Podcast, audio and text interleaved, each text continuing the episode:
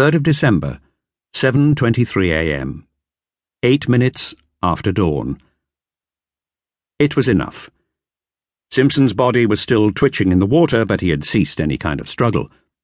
Through the smoke in the room, the devil could see that most of Simpson's hair was gone and that the skin on his sightless face had scorched and burst.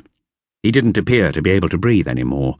If he wasn't dead yet, he would be soon. These things were always a matter of degree. The devil turned off the digital recorder and checked the display. Eight minutes and fifteen seconds of audio. It would need only a fraction of that. The bathroom stank, and the devil was glad to move back out onto the landing and shut the door on the mess within. Overhead, the wires hung down from the smoke detector it had broken before ending the game so that the air would remain unalarmed by Simpson's passing. There were a few more things to do before the devil could leave.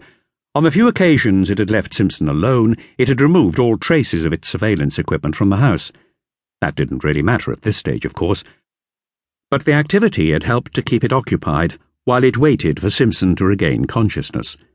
It had also checked his computer for emails. It wondered what the girl who had been here yesterday was doing right now. Sleeping, probably, oblivious of what she had done.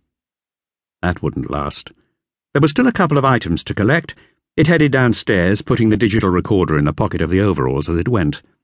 It would need the recording when it came time to make the phone call.